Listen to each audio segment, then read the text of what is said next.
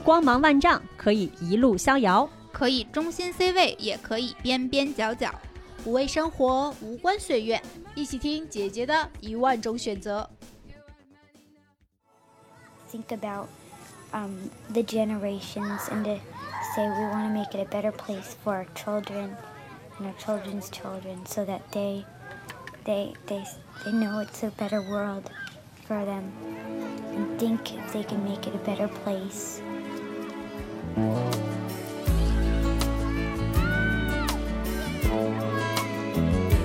There's a place in your heart,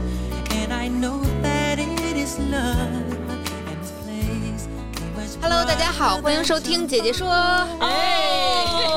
对，我是主播六月。大家好，我是美丽。大家好，我是小树。对，这期相当于是我们近期的一个特别企划。对，为什么呢？是因为大家有目共睹，最近整体的这个互联网上各种新闻动态呀，都让几乎全国人民，至少全国网民陷入了一种集体的 emo 时间。对，早上起来我都不敢看手机，非常想关注他们的生活，然后但是特别容易，我觉得就是情影响了一天的情绪。对我前两天晚上的时候。呃，可能凌晨两三点还在发朋友圈说这个世界确实病了，是对我看到了，对，然后可能每个人都会有相似的情绪，那我们就觉得现在这一个大家都共同的经历了一种，嗯、同样的相似的情绪低落，然后嗯。情绪、呃很丧。对非常嗯丧。那这个时候我就觉得，要不然我们就来做一期节目，专门给大家分享一下我们最近生活中的一些开心事儿、幸福事儿。嗯即便是在整个的大环境，大家都觉得怎么这么不好，经济又下行，疫情又反复，然后嗯很多人可能都被隔绝在家里边，对对，可能甚至吃喝都成问题，对对。但是即便是在这样的光景下，我们依然能够从生活中，哎，找得到了一些快乐。对，我们要还是要好好生活，好好对待自己，这件事情特别重要。对，嗯这就相当于是我们这个叫什么疫情期间的一期 积雪节目积，雪节目，可以，嗯，那我先说哈，嗯，哎可以，这不是春天来了吗？大家还记得咱们那个情绪那期吗？我就啊老提提议大家要出去这看花看树啊。对，春天来了更是。我以前就是经常听说春天不是读书天，就觉得这啥话呀？啥时候都是读书天呀，读书多重要呀，是吧？对呀、但我今年有一个非常强烈的感觉哈，嗯就是说，就是如果大家就是没有被封，嗯，出去太重要了。你因为这个植物啊，你家门口的树也好，公园里头的花也好，它不是一天一个样儿，它是一会儿一个样儿。嗯所以呢，你不看它今你今年的这个就错过了，所以你还真不是读书天，你就得嗯出去。所以我这。忙的呀，可忙呢，就每次就主要是周末格外忙，嗯。就一般呃就不舍得看书了，就赶紧就放下书本儿，就到公园里，对。嗯尤其是去那种人少的那种更像自然的那种公园里头嗯去看，而且呢，以前吧，就是只是觉得说，哦，这个花儿是这种红，那个是。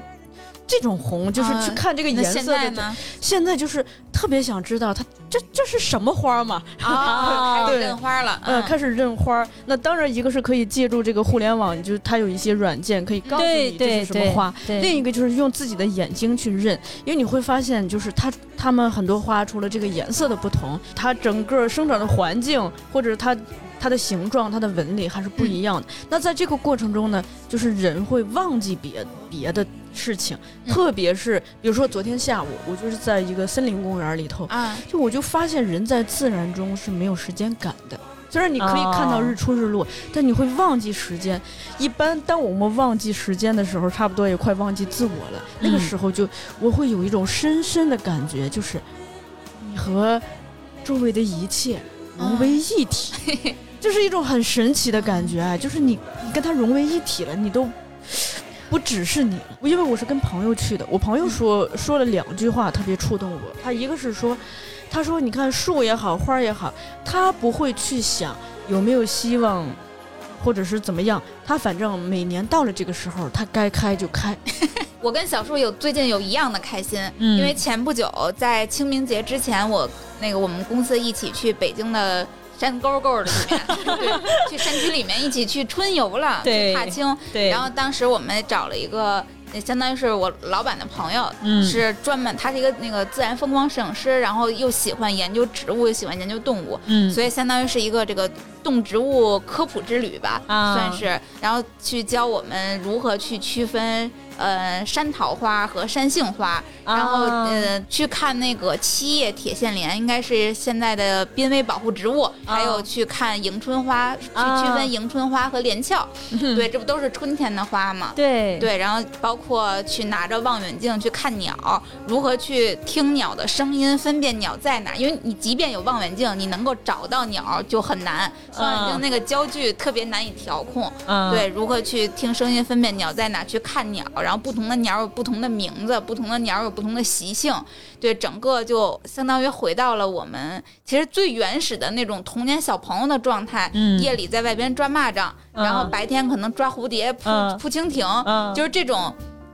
非常原始的快乐。就是人作为动物，作为一种动物，嗯就是应该生活在大自然里。是的，我那你聊聊那个。对，那你聊聊那个被拉链的故事吧。被拉链不是也走了大几十公里？但整个的那是 对也不算是被拉链，因为嗯你要爬山下山，你要不停的去看花看草，嗯所以一天走了这样一天走了两万步吧。啊，对，然后当天不仅走了两万步，因为大家心情都很愉悦。然后嗯我们晚上的时候到住的那个民宿是个院子，到院子院子里边大家一起那个 barbecue，就是那个烧一起烧烤自助烧烤。嗯对，然后烧烤完了之后，按理说已经很累了吧。结果当天我们还玩了狼人杀，就是每个人都觉得很开心，情绪特别的高涨。嗯最开始的时候，因为我们十五个人的狼人杀，一把基本上就得一个多小时。对对，就已经白天那么累了，觉得就玩一把就得了，就这样愣生生的玩了三把，玩到凌晨三点。而且据我所知，我一个熬夜冠军居然是当天睡得最早的人，因为每个人都 太兴奋了，对就很开心，就嗯今天我不想结束今天，对而且当天晚上还拍到了星星，我用手机就拍到了北斗七星和狮子座。对对，我看到了，对对对很棒很棒。对，就真的是最近的一个，我觉得是开心事。就是春天，你很难不被这些植物，不管是它的颜色还是它的味道所影响。就像我们昨天其实呃有个密集的工作，工作到大概晚上十点半、十一点的样子，我回到家以后特别疲惫，然后就在我整个人就需要拿牙签撑眼皮的时候，突然间我闻到了就是我们楼下的丁香花，然后被风通过那个我们家住在五楼嘛，它那个通过院子那个风把那个花香送到五楼，通过阳台就是通过那个厨房旁边的阳台的那个窗户，然后吹到了书房里。我觉得哇，就是你没有从来没有想过哦，我可以在这个密闭的屋子里，相对密闭的屋子里闻到了花香。然后我一看哦，原来它是一就是被阵风送上来了，我觉得哇，就特别特别的舒服。当时就特别想跑到楼下抱着那棵树使劲闻一闻。我们昨天昨天密集工作，我也有参与，一大早就起床了，啊对对对然后我在小区的那个出出了单元门，在小区里面听到了鸟叫声。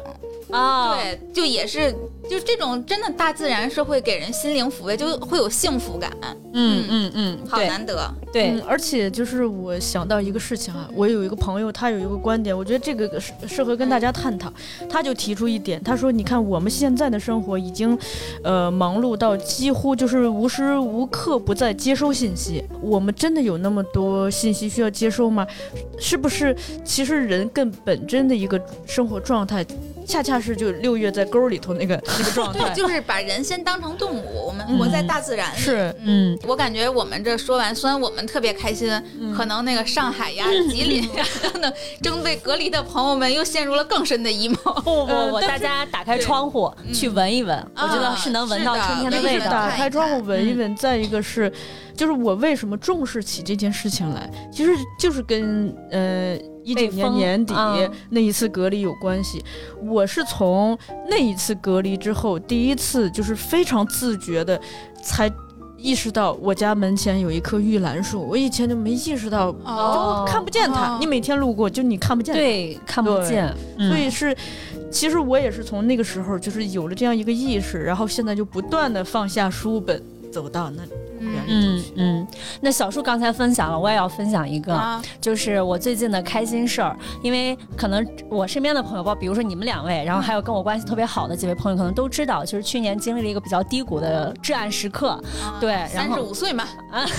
然后呢，我记得当时去年找了几位这个资深的，不包括我们的教主，还有我身边的很多职场的朋友，去帮我去寻找一些解决解决方案，呃，比如说像找工作，还是怎么去赚钱这件事情。那大家看完了我的简历之后呢，给给到我的一个评价就是，你这个不够系统，你这个不够锤。你啊再回归职场，你基本就别想了。就是职业规划一塌糊涂。对对，就我们在那个朱迪姐那节目也聊了嘛，嗯就我和我不就不拉你下水了，反正我就是一个经常选错的人。嗯对，然后我一开始其实。到春节的时候，给自己休整了一个状态，但是一回北京，不是今年疫情又断断续续嘛，整个人其实又是在起起伏伏当中，我感觉那个好不容易激励起的状态又找不着了。直到有一天，我接到了一个电话，那个电话特别的特别的巧合，因为之前他在招聘网站上给我留言了，但我并没有，说实话没有特别的在乎他。然后他打了电话之后，他说：“哦，我看到你的简历，然后我觉得你挺适合我们公司的，我想跟你先聊一下。”我说：“OK。”就他介绍完之后，我们就开始交流。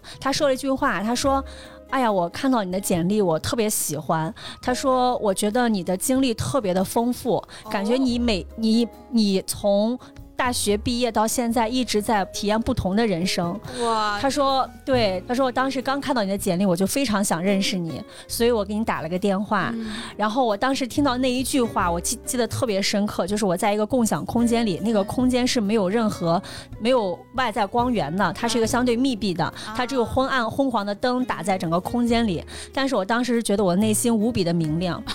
是不是？就就别人被诟病的地方，对。在被另外一个人肯定了。对，他说你的经历特别的好，特别的丰富，你能每一段都给我讲讲吗？我特别想听。对，然后我就想说，哇，这哪是面试啊，这是感觉就是一个聊天。然后我觉得我以前那种录节目呢，对，录姐录姐姐说的。然后呢，我们在聊的时候，其实工作我聊完我的过程之后，我们更多是在聊播客了。我那天其实特别特别的开心。然后即使那天加班啊，工作很忙，但是我回家的时候，我有一种，哦，你其实真的只要做你自己就好了。真的就是就做你自己就好了，自会有人欣赏你，对，就是看不见看。见、被肯定。对对，嗯这个被看见，我觉得是分分两种方面的，一种是它让我从外界去刺激我看见我自己。就是他一开始外界看见了我，但这个只是一个表象的。我觉得更重要的是通过表象的刺激，让你哦，你看到了你自己，然后你就会觉得你只要做你自己就行了。其实不必需要活在大家的一些判断标准里面去。嗯我觉得这个其实让我特别开心的事情。那你给他们去介绍你做姐姐说，然后又安利我们的节目，他们啥评价呀？他们就说你不用来找工作，你就会做姐姐说挺好 评价。如此之高吗？其实我刚才就想说来着，嗯就是我不知道六月你有没有这个感觉哈？嗯我觉得，嗯、美丽坐在我旁边，我就看着这个，呃，头发都好像，头发好像都好像是元气满满的，就 是。在说到开心事情的时候，尤其是自己被肯定的时候，是眼里会放光的。嗯而且是主要是我也回忆起的嗯。去年的。呃，夏天，对。我们一起聊天的时候，你的状态就是那个 emo 的时刻。对。现在就是连头发都支棱起来。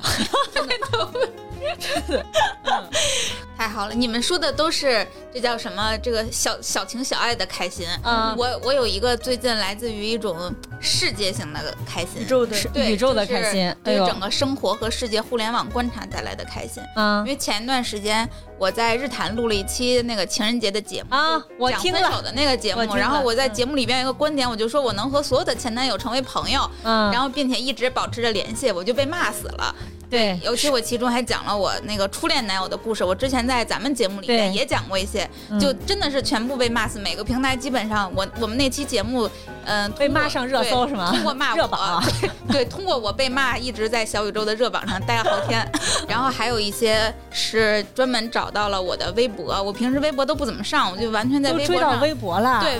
都是微博上的小透明，这一直到那个节目在前段时间，可能也就半个一个一个星期之前吧，一个星期十天之前，距离你想情人节已经过去一个月了，嗯，依然有人在我的微博上骂我，然后找到了我二零一三年还是一四年，就十年前的呃证件照，可能是拍的。拍那个护照或者是签证，就是这种纯证件照，然后在下边那个评论就说长这样，这个什么这个绿茶婊长这样还这么自信，然后这种说你这个被呃所有男人爱的便宜货，然后我当时的感觉就跟大家平时在互联网上看到其他的网暴的故事，包括最近疫情期间不是也有那个上海的女孩因为只给了这个跑腿小哥两百块钱被网暴，然后直接到跳楼自杀这个地步，嗯，基本上所有的这种互网暴事件，大家都会觉得互联网简直就是荒蛮之地，所有人嗯卸下那个真实的，卸下你真实的身份之后，都变得，呃，就是张牙舞爪，嗯恶臭不堪，就可以、嗯可以这么说。我当时也是这么觉得的，所以我就把那个女孩拉黑了。拉黑了之后呢，这个女孩依然不依不饶，又注册了小号，继续来骂我，嗯我就又给她拉黑了。嗯然后我就觉得，就这种就是疯狗乱咬型，那你就你就别理他吧。狗咬你，你不能咬狗啊。第二次小号骂我，明显就不像第一次情绪化那么强了，他就开始想尝试着跟你讲讲道理，比如说你跟你所有的前男友联系，你把他们当成什么了？你的良心不会痛吗？已经从谩骂啊变成道德谴责，但我依然嗯能够通过他的道德谴责，知道我们两个人不是同一个世界的人，嗯我们的道德观就不一样，所以我也不想跟他去，嗯、过多的去解释啊等等的，我就又把这个他的这个相当于第二个微博的号又拉黑了。嗯结果我最近最开心的事情是什么呢？我跟好多身边的朋友、我公司的同事全部都分享了，就是他又注册了第三个号，但这第三个号居然不是来骂我的，哦是来向我道歉的。然后他跟我说，最近这些天的时间，我把你之前的微博全看了，而且还找到了我的豆瓣儿，去看了我的豆瓣，然后说我看完你的微博，就是这些年的微博和豆瓣之后，我发现你不是我想象中的那个样子，说我我。呃，就是我曾经在一段感情中受过伤害，然后被另外的女生伤害过，所以我在最开始的时候把你想象成了他，对，然后因为看了你的这么多社交网站上的一些这个发言啊等等的，我才知道原来你不是他。我当时收到了他这个道歉的时候，我就已经比较开心了，我就跟他说谢谢你的诚恳道歉。然后我说看到你在你这个微博里边哦，他这第三个微博号是他真正的大号，他之前哦骂我的那两个都是小号这次是哦相当于拿第三个大号来找我的。然后我就翻他的微博，我就说那个看你这个微博里面写世上仇恨太多，想去一个全是爱的地方。我说我们其实是同一种人而已。然后他就又给我回复了，他说谢谢你接受我的道歉，也谢谢你的善良。走过来遇到很多不善良的人，我自己也变得没有以前善良了。所以你的包容让我很感动，也让我反思。希望你一直呃，希望你的身边一直都会有人很爱你、珍惜你的人们。然后哇，好感动啊！对，在这个时候，嗯、尤其是前一段时间，就我刚才说的那，因为两百块钱的打赏费直接啊就被骂到跳楼的这个事件，然后，嗯、当初她本身这个女孩本身也是抱着一种，我是我是被这个世界爱了，因为那个快递小哥对就没有收她的钱，所以她才把这两百块钱充成话费嘛。嗯他是觉得我被这个世界爱了，所以我想和更多人分享我被爱的故事，但是没想到就被被网暴了嘛。嗯然后他自己我不知道，可能也会有多多少少有对整个世界的灰心吧，然后选择了结束自己的生命。这个是一个比较常见的故事，让我更难以接受的事情其实是。当初去帮他发这个故事的那些博主，开始把下边所有评论他那些，哪怕只是看起来是客观描述，就说哎，我觉得两百块钱好像有点少，我觉得这可能还不算是网暴，就没有上升到什么人格谩骂呀、嗯对道德讨伐呀，没有到这个地步，就是几乎所有的那些嗯相关的评论无差别的都挂出来，把他们的 ID 和嗯微博网页的那个网址全部都列在了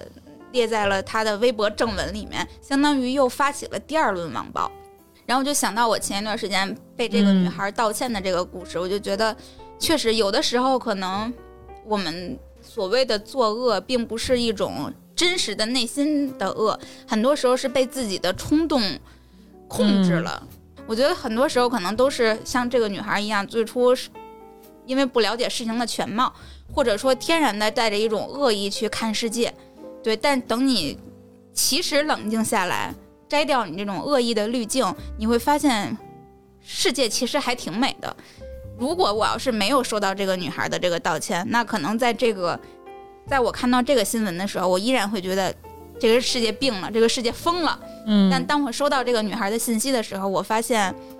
可能还不是无可救药，就是这个世界还是正常的，人性还在，只不过是短暂的被蒙蔽了。这是让我算是我最近一个小小的开心事吧。就是因为现在最近我们不是节目开头也说了嘛，就现在的这个网络环境这种情况，然后每天看到的评论其实是确实，对，就是你不管什么事情，你都能看到这种两相当于两个帮派针锋相对的这种，对大家不是就事论事，我感觉最后会陷入一种情绪的对抗，对，就是我是我是这样的，我是这样的看法，你你你只要不认可我，就是你有病，对你就你是傻逼，对你有病，你不是你的观点有问题，是你这个人有问题。是的，就直接上升到这个层次，其实最后他会把很多看起来我们一开始以为可能只是些小的事儿，他慢慢慢慢慢慢计划就会膨胀起来，最后他就会变成一种情绪的对抗，确实，然后情绪的对抗会让更多的人卷入到这个情绪里面来。就每个人都会被伤害。对嗯对，而且本身当下网络也很方便，大家发表自己言论观点的成本太低了。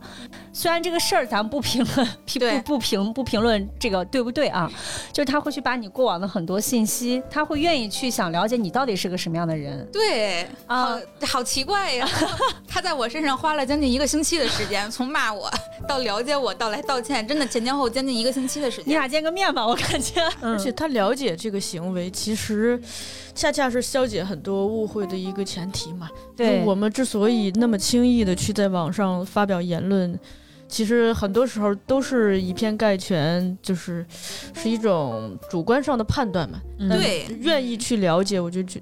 觉得是一个很好的开始。嗯对，对，这可能也是一种人与人之间的连接。就嗯互联网让人和人之间都越来越扁平化、符号化。对，可能你就因为只言片语就给这个人盖棺定论了。因为我和所有的前男友是朋友，那我就是绿茶婊，我 我就是把所有人当成备胎，我是一个不懂爱的人，是吧？你怎么把你骂你的话就自己阐述出来了？因为我看了太多了，我都记下来了。嗯而且也也在某种意义上给了我一些一些新的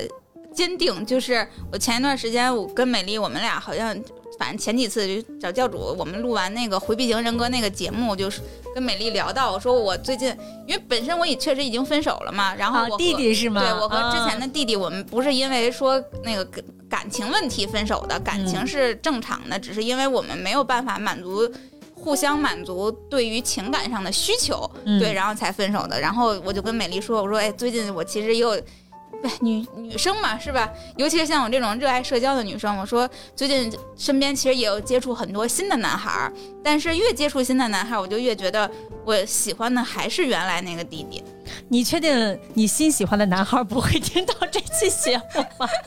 我我没有新喜欢的男孩儿。哦对，我那会会有喜欢我，对，会有嗯喜欢我的男孩儿，但是我我心里边就越接触其他的男孩子，我就越能明白，我内心深处还是喜欢我是是就是之前那个弟弟的嗯还是喜欢之前的弟弟。然后我有一天就也是去和新认识的朋友们去喝酒，当时就想到了这个问题，因为我本身就是去接触新男孩的呀，去接触新的社交场所的呀，然后我就当时就说。我就跟美丽说，我当时当刻特别想给那个原来的弟弟发一条信息，就告诉他说，虽然我现就是就告诉他我我的这个想法，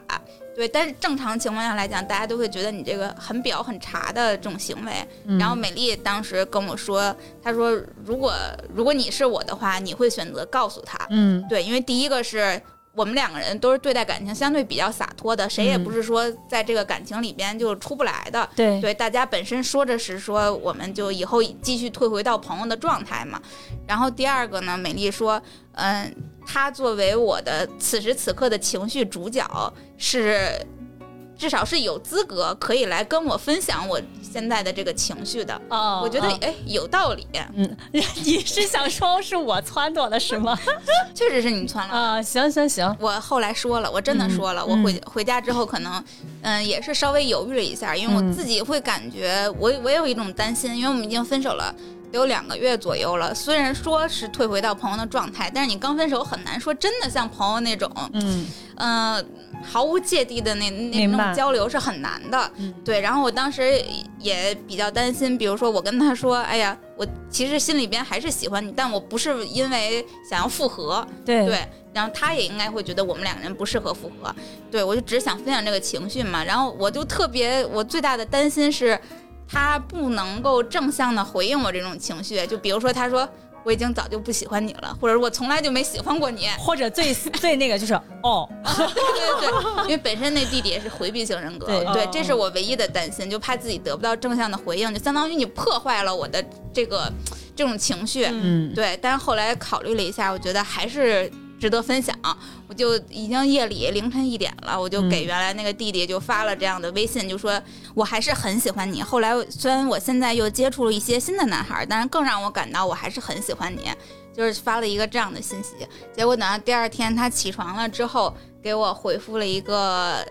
咋弄呢？小小木，就是听一般人听起来好像没有什么情绪的这种流动或者是表达，但是我就在其中 get 到了，这是我们之间的一个，就是属于情侣之间能够才能够，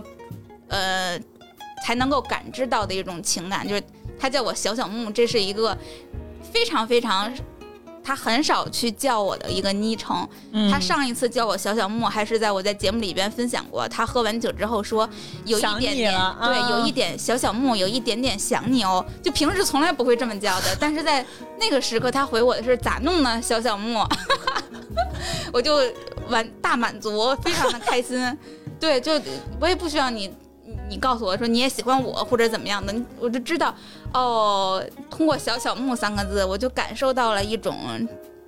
嗯，情感上或者情绪上的默契，嗯让我特别开心。而且自从我发完了这个之后，我们两个人才真真正正的成为了朋友，就不再有原来那种我会有前女友身份的那种负担，你知道吧？就觉得我跟你。我我再给你发信息，我是不是显得我放不下呀？啊我在纠缠你呀？明白。对对对，我多多少少会有这种负担，尤其刚分手。但是自从我发完了这个之后，这个负担彻底消失了。我想给你发信息的时候就能给你发信息，我今天看到好看的花，我就能发给你。然后，嗯呃，我和最近在追我的弟弟在喝酒，我都可以分享给他了。嗯对，就成为了一种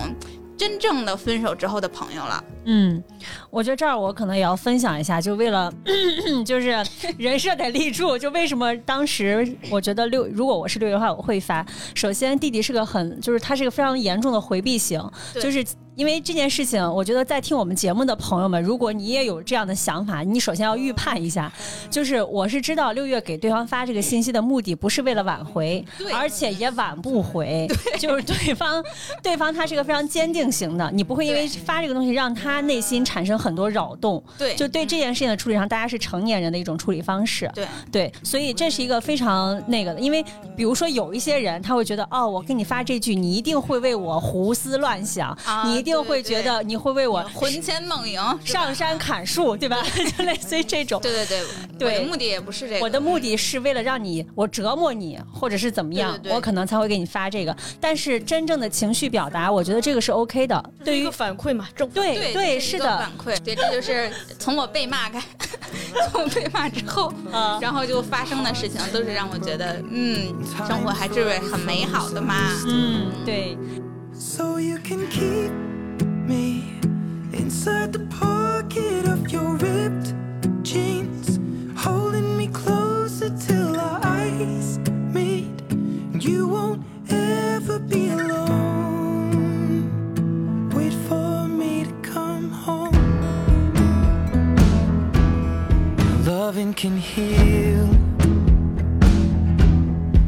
Loving can mend your soul. 我我我再来分享一个有高度的啊，就是也有高度，对，但是不是小情小爱的高度啊，啊就是上个月吧，姐姐说第一次见了投资人，这蒸蒸日上。不是，对对对我发现你的开心事都跟姐姐说有关联啊，对，啊是吧？就是你姐姐说这是你的真爱呀、我们的，我们的，没有啦，就是因为上上个月有一次机缘巧合的机会吧，然后呃认认真真的把这个事儿梳理了一下，就是从在商言商，不管是它的模式，它的各种，嗯然后并且竟然写出了一份商业 BP，这个事情是之前完全没有想到的，就是不会说。自己做的一个小的内容台，还会去写个商业 BP，然后为了写这个商业 BP，还去把就是查了很多资料，做了很多的学习，然后去写了一个一个这样的一个东西。然后包括当时那段时间也跟六月经常碰，然后在商业上怎么样去做更更完善的一些内容吧。然后包括模式上怎么去赚钱，包括我们能赚多少钱，是，测算了一下对，，我对们值多少钱？对，虽然。这个没有到像这个千万级的啊，这这种这个天花板。但是梳理一下之后，我们其实比较忐忑的去见了一下投资人。然后在见投资人之前，我还跟六月说，我说我们这点小钱，然后我还找了一个我身边一朋友，一个投资的朋友帮我们看了一下，因为我那朋友是帮国家“一带一路”做投资的，就是我说我有个小小的项目，你能帮我看一看吗？然后呢，看完之后就给了我非常多很正向的。正向的一些反馈，告诉我怎么去调，然后怎么就是尤其是内容这块儿，你要再去融融资，你要做一些什么样的准备。然后后来调了一版，去这个内心很陡惑的去见了投资人，然后我觉得聊的还不错，而且可能也正是因为之前相对已经自信，你你自己的 那个状态已经建立起来了，所以见再见投资人的时候，其实也是比较坦诚吧，也比较真诚。对对，也没有很多弯弯绕的东西，就是因为毕竟也弯弯绕不过人家，就还不如就是你你你你是什么样就是什么样，就是去去见了，然后也在等结果，但是也还挺开心的。包括还有一些机构也跟我们联系啊，对，给到一些伸伸伸伸伸出了很多的好的橄榄枝，对，不管是资源上的，还是一些人脉上的，最不济还有嘉宾，对吧？嗯，确实，对对对对对，都给了非常多的很好的一些反馈，我觉得这个事儿也特别的开心，感觉自己做的事情在被宇宇宙肯定了，不管是在这个内容上被肯定，还是在商业上被肯定，至少感觉它是一个。能够持续做下去，对，能够创造出一点意义，对，啊，有对是有价值的。包括这个，我那天跟跟小树见小树的时候，小树也说说，他好像觉得今年感觉姐姐说会不太一样，就是感觉他和你本人，嗯，姐姐说和你这位姐姐，他们是同步的，就是进入了一个新的变化，哇，就是有一种呃不可阻挡的那种往上冒的那种力。我觉得这儿也特别感谢一下我们的听众吧。然后最近听众给了特别多好的反馈，对对，就是让我们特别的感动。我觉得可以念念分享几个，分享几个。就这么说吧，我打开，首先我们的听众群已经有很多的人，然后通过这个各种方式找到了组织。我们现在其实大家都是我们的精神股东嘛。然后我在其中一个群里面搜了姐姐说之后，然后基本上很多都是一些比较正向的反馈。有人说，我觉得听姐姐说是一个扩大自己视野的方法。嗯。um, 然后还有说，有姐姐说可太好了。虽然我在群里不打不咋说话，但姐姐们的每一条信息我都有看，心里就有一种抱团儿被支撑的感觉。然后说姐姐说棒棒棒，对我的各方面都很有帮助。然后还有人说，哇塞，你看看，希望姐姐说能发展壮大，成为中国女女性意识苏醒的引领者。对，上次我们那个法律节目，不是在节目里帮一些听众解答了问题吗？有一个听。要给我们送锦旗，而且都写出来了。对，然后他艾特我们说说前段时间都在研究劳动法大战公司，现在才来感谢你们和律师姐姐帮我回复了我的一大堆问题，真的太有用了，太帮到我们了，呃，太帮太帮到我了。他说，然后就公司啊什么问题，他说，总之结果总体上还是好的。嗯，我真的要给你们拉横幅送锦旗，就像律师姐姐说的，然后说说他那个解决方案嘛，然后六月说送锦旗，笑死我了。然后那个那个那个听众回的说，真的，姐姐说贵 贵播客栏目帮助了千千万万姐妹哥弟 姐妹哥弟，造福你我，祝您万岁长播。对。然后还有一位听众，因为加了我的私信嘛，然后给了我一个给我一个留言，也特别的，我觉得在这儿也特别想跟大家分享一下，说平时上下班听日谈啊，听说六月创业了，然后也是，我们都见投资人了，可以说，创业了，对对对，搜了姐姐说，她说我从不追星，也从不狂热，但听了你们的节目，有生以来第一次有了主动接近偶像的冲动，不可抑制，就是非常喜欢你们。如果有需要帮忙的地方，比如设计个海报和网站啥的，还是可以的。需要设计海报，需要。对，我们的海报都太傻瓜了。然后她说，那个我今天体会到了追星的感受，特别想给你们寄礼物。然后对，然后说又分享他听的几期让他特别有触动的节目，什么班主任啊、流浪动物、大妈女孩，还有撒糖，还有萌新主播，还有求爱指南。对，真的很开心。确实，对，最让我觉得。最逗的就是我们有一个粉丝群里面的一个位群友，对我觉得可以点出他的名字。卷儿妹妹对，，可以啊。卷妹妹对。啊。然后她是从最初进我们群的时候，从最开始我记得对。多抓鱼对多抓鱼的线下活动，对。在线下活动上遇见了一个心动男嘉宾，开始去群里边就开始说了啊，遇见一个喜欢的男生，我应该怎么要联系方式，要完了要聊什么，就呃等等的，然后一直到。开始谈恋爱了，对。对，就实时在群里边直播。然后啊谈恋爱之后，因为两个人年纪都很小，两个啊人都之前没有过性经验啊，然后就会到 到群里边来来咨询。首先成年啊成年啊年龄大小不代表不成娘，对对对，成年应该都是大大学生。大学生对，然后就是说为什么第一次总是不成功呢？对，然后这也不重要，大家就会会给分享很多这个这个 我跟你讲技巧经验。群策群力，帮助他们完成非常好的体验，真的是。但是因为经验确实不足，中间又出现了很多奇奇怪怪的问题，反正就各种各样各种各样的问题。对，然后当时我们那个有一个就是穆老守护穆老叫什么穆老师后援会会长啊对对对，就在群里边说，去年十月就是说这个卷妹妹啊，去年十月在群里求爱支招。三月底还技术受困不能上路，现在已经开车出事儿了，但不是意外怀孕啊，大家大家不要不要那个误会。对对我就我觉得是太可爱了。对对对，而且群友们所有群友共同经历了他从最初一点点的这种整个关系的变化。对对，我觉得大家愿意分享这个故事，也是因为觉得姐姐说听友群是一个非常安全，然后大家会、对会愿意觉得都是都是很好的朋友，对，然后在这儿去分享自己的故事。对，嗯所以没进群的听到这儿，应该懂得你们错失了什么吧？呃，但是我不会教你们开车的啊，呃，会时不时的还真有教。呃技术技术探讨，技术探讨。对，我记得啊当时很多那个群里边都说，这是我不花钱就能看的。纯技术，纯技术啊，啊哎，我也有一个嗯跟姐姐说有关的快乐。哦大家还记得朱迪姐姐那期节目吧？啊，对对对对哎，对，我是听完那期节目，就是下了个决心，我辞职了。哦，嗯，大事儿，这个对，是的，我听那个小树当时说过，但是小树后来又给我补了一句，就是听朱听完朱棣姐的节目辞职了，听完法律姐的节目觉得辞职早了，呃，开玩笑的。嗯但的确是听完那期节目，就是我也在开始思考嘛，嗯就是自己到底要干嘛，想干嘛，然后。所以我辞掉的可是人生中的第一份正式工作，也是一份工作了将近十年的工作，哦其实是需要下一个很大的决心的。对，对，但嗯、做完那个决定之后，突然觉得非常的轻松，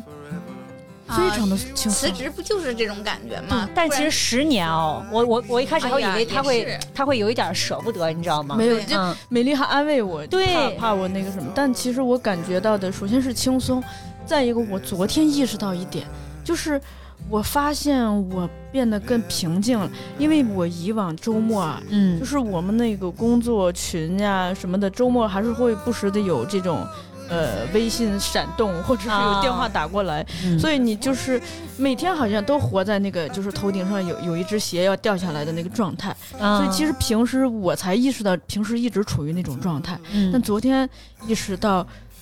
哦，好像再也不用担心那个，然后你就可以真正的投入到你的此时此刻了。那个那个快乐还是。它原本是你应该有的快乐，但我才发现我没有它已经很久了。上次我们见面，因为见嘉宾嘛，嗯我还就安慰一下他，我说你你怎么样？最近就是 我还特别担心，因为十年的工作，你知道吗？付出了很多的时间、精对青春都在这儿，头发都白了嘛？对，头发都白了。然后我还就是有点担心，我问问他最近怎么样。嗯小树给我的回答是：我可太开心了，我最近正在享受无所事事。对，然后我感觉好像这次的这次这次这个离职吧，是给了你一个喘息的机会，是，然后告诉你该往下走了。人生就进入了一新的阶段。嗯嗯，我觉得也挺好。对，所以就是也因为这个事情，我就突然意识到，就是说，呃，变化本身，我们去拥抱变化，嗯嗯、是是，其实就不要害怕变化，拥抱变化，因为没准儿新的境遇、新的人生阶段，它会给你带来新的礼物，对，新的季。就不要老抱着旧的不放。对，哎呀，辞职可是一件多么开心的事儿，尤其是在春天辞职。这也就是现在疫情不方便旅游，要不然哦，对就出去玩了。对，是是，这个季节真的是特别适合出去溜走一走、散散步的一个时间 Just a。嗯，sign lighting up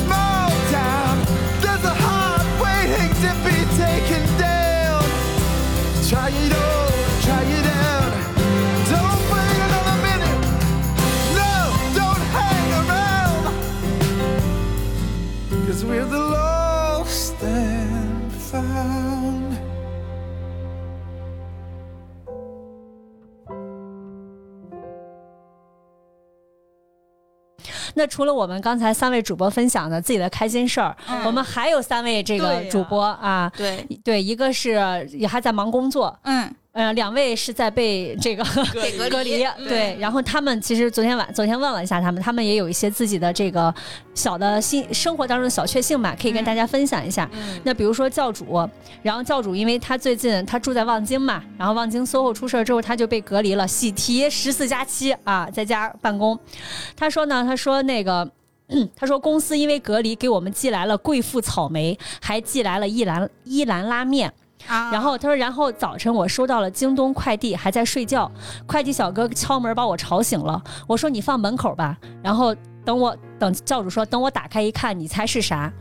他说你猜不到，是一封京东的道歉信。啊，他说因为一兰拉面配送晚了，所以京东快递给我们寄了道歉信，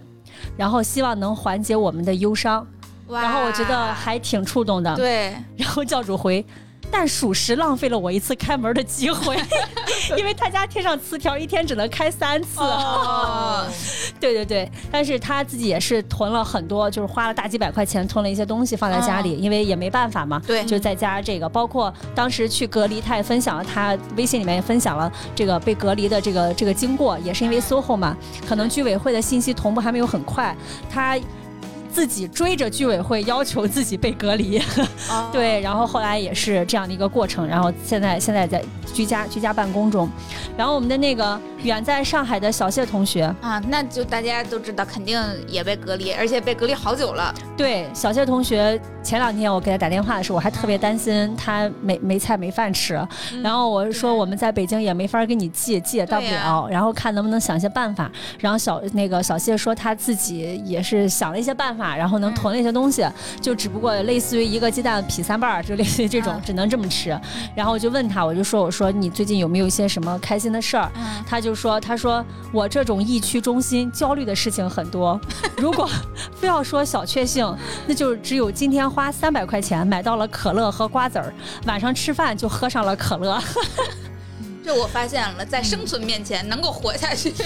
或者有质量的活，就是最大的开心了。真的是。然后我们的穆老师也是，穆老师最近因为在休息嘛，就是工作一段时间特别的忙碌，然后在休息，然后也给我发来了，就是他最近觉得特别小确幸的事情。他说最近很少出门了，因为都在工作。穆老师是我们见过这个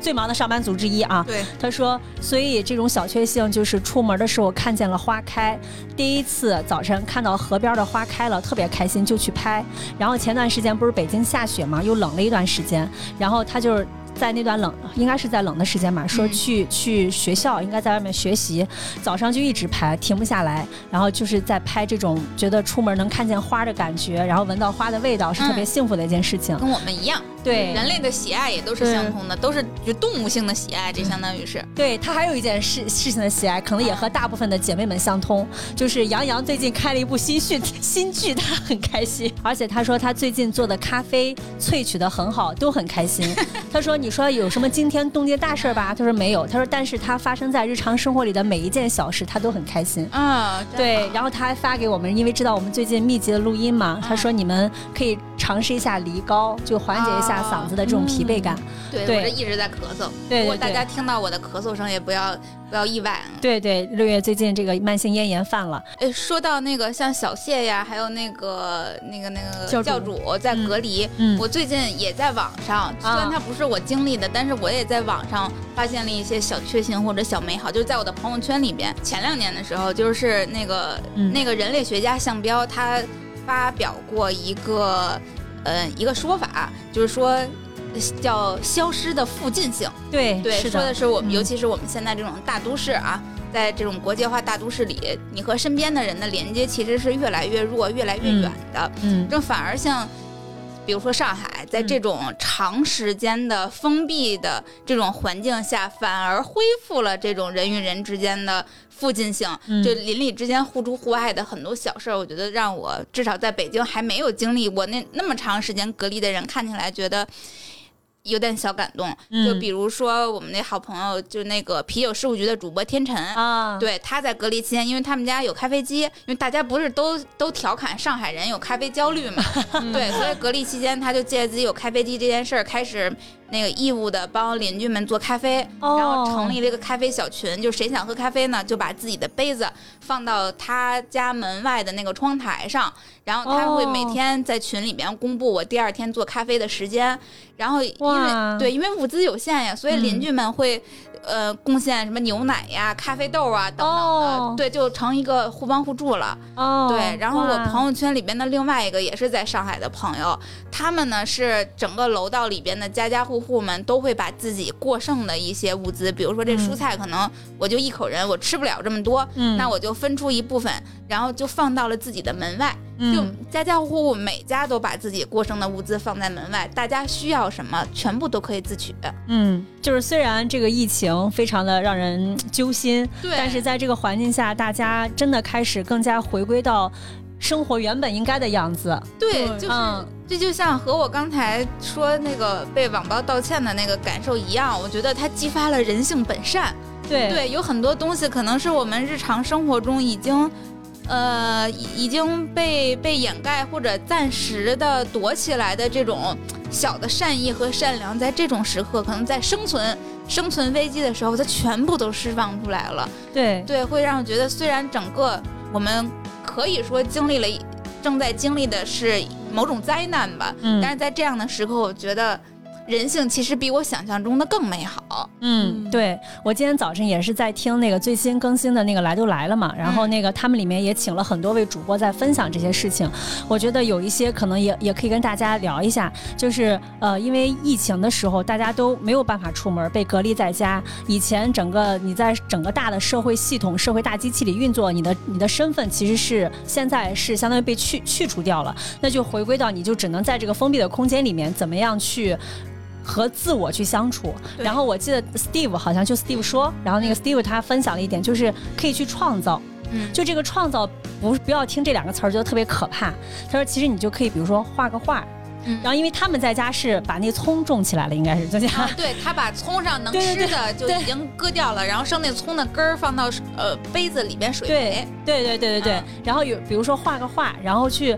回归到这个种植啊，嗯然后还有一些就是做饭，然后去研究很多你之前从来没有感受到的一些事情。真正的去生活。对对，然后因为还有我们我们也有一些听众，我看到了我们的这个精神股东们现在也在做志愿者，就是在对在小区里面去发放一些物资啊什么的。还有那个自愿当团长的，有好对对多广告公司的人，对，现在都是小区团长。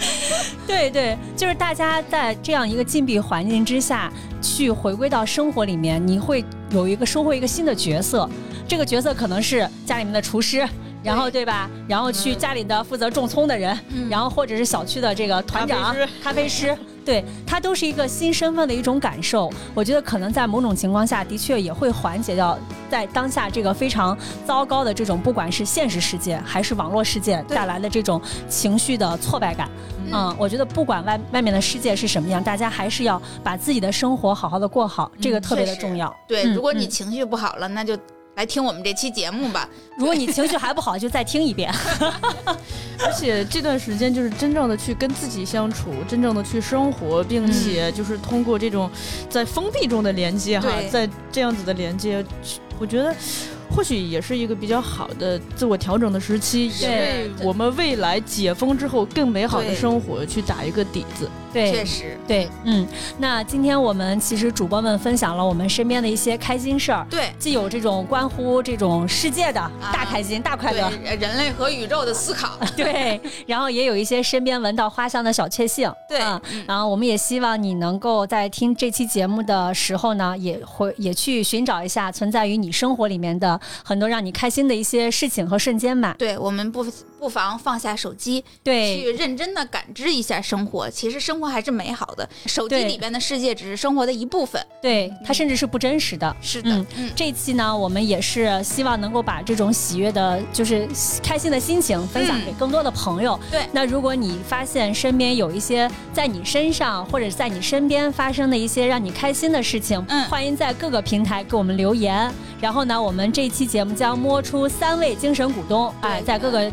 各个平台摸出三个听众，然后送出我们姐姐说盲盒礼物，相当于也是希望每个人收到礼物都会开心。我们也想传递一下这份开心，同时我们也想借此机会号召大家都把自己的开心说出来，让更多的人看见。因为我们已经接受到的不开心太多了，嗯，那我们就做一个这种开心接力，嗯，好不好？嗯，好的，好，那就会传染。对对，是的，开心会传染。好，那我们今天节目就先聊到这儿吧。好呀。然后欢迎大家在各大音频平台给我们留言关注，然后我们这期会送礼物的。嗯嗯。然后也可以在微信公众号搜索“姐姐说 FM”，加入我们的精神股东群。对，就是在群里边能够看见，能够上高速的是吧？对。好，那这期节目先聊到这儿吧。好，好嘞，拜拜，拜拜，拜拜。我住在北方。难得这些天许多雨水，夜晚听见窗外的雨声，让我想起了南方，想起从前待在南方，许多那里的气息，许多那里的颜色，不知觉心已经轻轻飞起。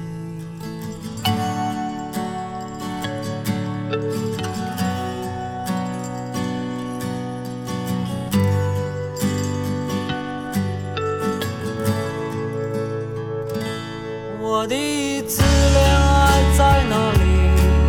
不知他现在怎么样。我家门前。